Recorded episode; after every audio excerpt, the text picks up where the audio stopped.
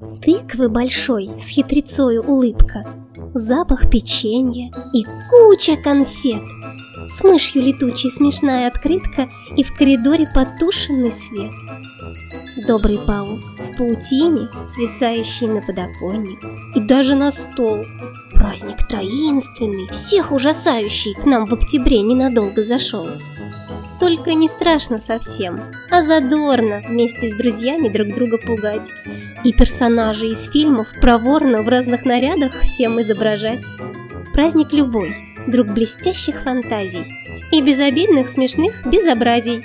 Ведь даже сидя за партой с учебником, можно представить, что ты стал волшебником.